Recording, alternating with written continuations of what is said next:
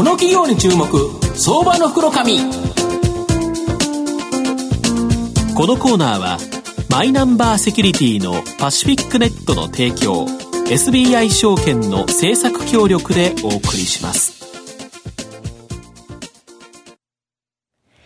ここからは相場の福の神、SBI 証券投資調査部、シニアマーケットアナリスト、藤本信之さんと一緒にお送りしてまいります。藤本さん、こんにちは。毎度、相場の福の神こと、藤本でございます。こんにちは。よろしくお願いします。まあ、昨日、ゴメスがホームラン打ったんですが、残念ながら株は安いと。阪神、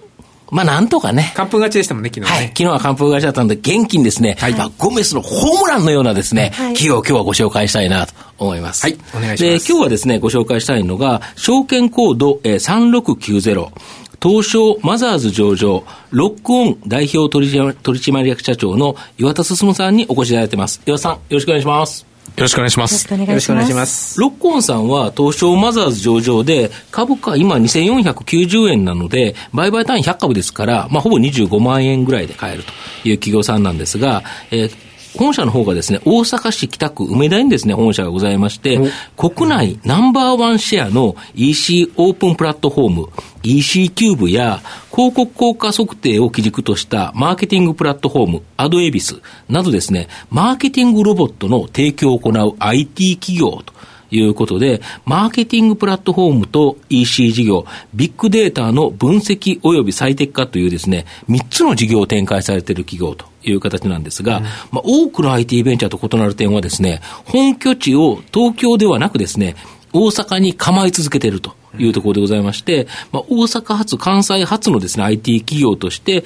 まあ、世界を席巻するようなサービスを、まあ、開発していると。で、ブロックチェーン技術や、などですね、新しい技術を積極的に取り入れられておられまして、まあ、ビッグデータ、人工知能、AI ですね、IoT などでですね、サービスを大きく変革しようとしていると。まあ、今後ですね、本当に大きな成長が期待できそうな関西企業だということなんですが、あの、矢社長、はい、本社のマーケティングロボット、これなかなかロボットというのはよくわからないんですけど、どんなものかちょっと教えていただきたいんですが。はい、わかりました。あの今、マーケティング業界のロボットのみならずですね、さまざまな業界でロボットが注目されております。まあ、その背景にあるのは、やはり日本の、あの、少子高齢化、まあ、この、そうですね、人が減ってきますので、まあ、あの、その労働人口も当然減ってくると。まあ、そんな中でですね、やはりこう、人に代わって、えまあ、ロボットが。介護と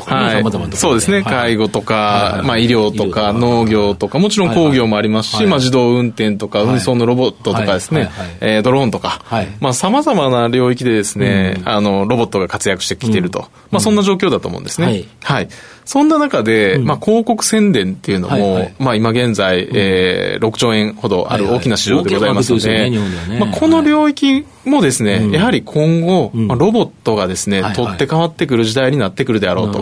いうことを考えております。なるほど。はい。で、人工知能とか使って、ちょっとその、うまく広告を出していくと。おっしゃる通りですね。いうこと。いわゆる効率的な広告を、今までは人間が、まあ、適当な経験とか勘でやってたものを、うん、それを人工知能によって、まあ、自動的にやるようなものがマーケティングロボットであるそういうことですね。すねはい。あの、ロボットにはですね、うん、まあ、どんなロボットもそうなんですけど、大きく3要素があると言われておりまして、はい、まず一つはですね、今現状どうなってるのか。例えば、はいはい、あの、今ここにあるような空調とかでもですね、はいはいはい、えー今この温度、湿度、人がどこにいるのかのようなですね、えー、その状態を把握するというセンサーの機能が一つ、そしてそこで溜まったデータをまあ分析する、い。わゆる AI とか人工知能ですね、えー、最適解を見出すっていうところと、で、その上で、まあ、じゃあどういう温度、湿度にしたらいいのだろうかっていうところで自動実行するって大きくですね、3つのパーツに分かれるわけなんですね。で、まあ、それと同様にマーケティングロボットにおいてもですね、まずは現状把握をすると。そうですね。いわゆる広告効果測定システムなんですけど、まあ、当社、あの、こちらのビジネスを約10年間やってきておりまして、この領域において国内シェアナンバーワンと、先ほどご説明いただいたところなんですけど、まあ、ここまでが今できているところですので、まあ、これからですね、ここに溜まった、まあ、ビッグデータを。ですね、えー、まあ、分析最適化、えー、させて、さらには自動実行させていくということを、まあ、これからやっていこうとしている会社ですね。なるほど。これを通して、もうマーケティングロボットとおっしゃる通りですね。はい。なるほど。あと、御社の場合、その、e コマースにおけるブロックチェーン技術のの、まあ、実証実験をも行われているということなんですけど、このブロックチェーンについてですね、まあ、現状とですね、今後の見通しちょっと教えていただきたいんですが。はい、わかりました。あの、ブロックチェーンというのはですね、はい、まあ、最初はですね、まあ、ビットコインの裏側のインフラ技術として開発されているものではあるんですけども、えー、この、まあ、インフラ技術をですね、うん、まあ、ビットコインのみならずですね、うん、まあ、他の領域にも応用していくことによって、うん、えー、ビジネスを加速させることができるのではないかと。まあ、当社の場合、具体的には e コマースの、えー、裏側のインフラにですね、はい、このビットコインのインフラであるブロックチェーンをですね、有効に活用していくことができるのではないかと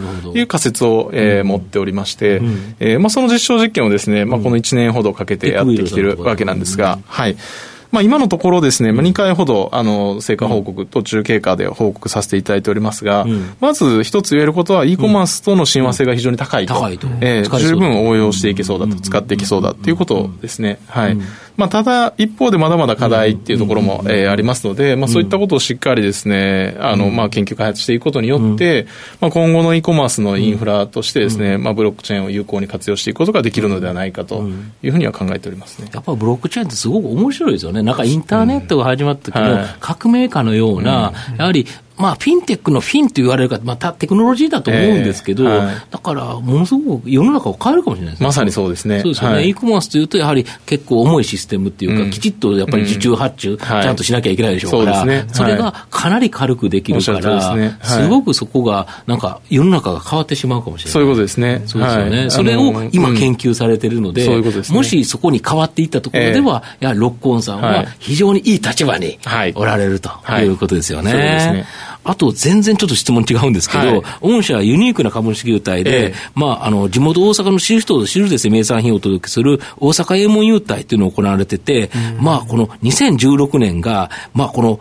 まあ、それこそ、たこ焼きロボットとも言われるようなですね、踊るたこ焼きっていうのをですね、はい。えー、まあ、株主優待でプレゼントと、はい、まあ、抽選なんですけど、えー。はい、この狙いっていうのはちょっと気になるんですけど。そうですね。うん、はい。あの、もちろん一つはですね、まあ、ロボットと、えー、かけて、うん、えー、やっていこうということと、うん、まあ、当社、あの、珍しく大阪本社の IT 企業でございますので、まあ、大阪らしさっていうところはやっぱり十分アピールしていきたいなと思っております。まあ、大阪の代名詞といえば、まあ、やっぱりたこ焼きっていうところもありますんで、たこ焼きかけるロボットということで、はい。あの、の、踊るたこ焼き器と。なるほど。いうことで、はい。まあ、あの、お値段の関係もありますので、うん、まあ、一部抽選とさせていただいてるんですけど。全員にはね、ちょっとね、しんどいんで。そうですね。うん、あれやっぱ社長、阪神ファンなんですか？もちろんですね。なるほど。あと最後の質問なんですけど、御社のやっぱ今後の成長を引っ張るもの、これちょっと教えていただきたいんですか？そうですね、はい、あのやっぱり IT の業界といいますと、まあ、技術はかなりコモディティ化しておりますし、まあ、一夜にしてですね、あのすべて、まあ、業界構造を塗り替えられるというような、まあ、そんなリスクも、えーまあ、はらむ業界ではあるんですけれども、まあ、そんな業界においてもですね、まあ、データっていうのはですねコモディティ化してない、あの領域になってきますので、やはりこのいかにですね、まあ、大規模なデータ、まあ、ビッグデータをですね、はい、えー、まあ、自社で、まあ、しっかり積み上げていけるかどうかっていうことが、まあ、すごく重要だと思っておりますし、まあ、今、あの、広告効果測定システム、マーケティングの効果測定システムとしてですね、国内シェアナンバーワンということで、もうかれこれ12年ほどですね、このサービスを提供し続けてきていると。で、そこには当然ながら、まあ、国内シェアナンバーワンの効果測定ですから、広告効果が国内ナンバーワン保有されていると言い換えることもできるわけで、まあ、ここに溜まったこのビッグデータがですね、まあ、一番の成長ドライバーになってくるかと考えております。なるほど。やっぱこのビッグデータを分析、解析したところから、もうさまざまなお仕事ができるというところですよね。そうですね。うん、河野さん、どうですか？ね、ビッグデータ、いろんなところにね、応用できますもんね、うん、これから先ね、はい。うん、ですね、やはり非常に面白いかな、まあ、ちょっとまとめますとですね、はい、ロックオンさんは、まあ、大阪発の IT 企業としてですね、世界を席巻するサービスという形でですね、まあ、数多くの顧客、まあ、1000サービス社以上なんですけど、まあ、プラットフォームを提供しているので、まあ、実はストック型のビジネスで、コツコツと稼いで、しかもお客さんが増えていけば、そのまま右肩上がりと。で、そのお客様に対して、やはりですね、あの、このビッグデータを活用したですね、まあ、新規のいろんな話が出てくればですね、うん、まあ、収益が積み上がっていくぞという形だと思います。あと、やはり人気の投資テーマであるですね、ビッグデータ、人工知能、AI、IoT、まあ、ブロックチェーンも含めですけど、うん、もうこれにすべて関わってくる企業というのはなかなかなくて、やはりですね、今後、高成長、マーケットの期待をですね、担ってくれる企業じゃないかなと思います。はい。うん今日は証券コード3690東証マザーズ上場ロックオン代表取締役社長の岩田進さんにお越しいただきました。岩田さんありがとうございました。ありがとうございました。藤本さんありがとうございました。どうもありがとうございました。ありがとうございました。証券コード3021東証マザーズ上場パシフィックネットはマイナンバーに完全対応した情報機器データ消去サービスをはじめとする IT セキュリティサービス、そして IT 機器の中長期レンタルなどで企業の IT 化を支援する IT ファイナンスサービスを全国8拠点のネットワークで展開するオンリーワン企業です。取引実績1万社を超えるスペシャリスト集団、証券コード3021、東証マザーズ上場パシフィックネットにご注目ください。この企業に注目、相場の福の神。このコーナーは、マイナンバーセキュリティのパシフィックネットの提供、SBI 証券の政策協力でお送りしました。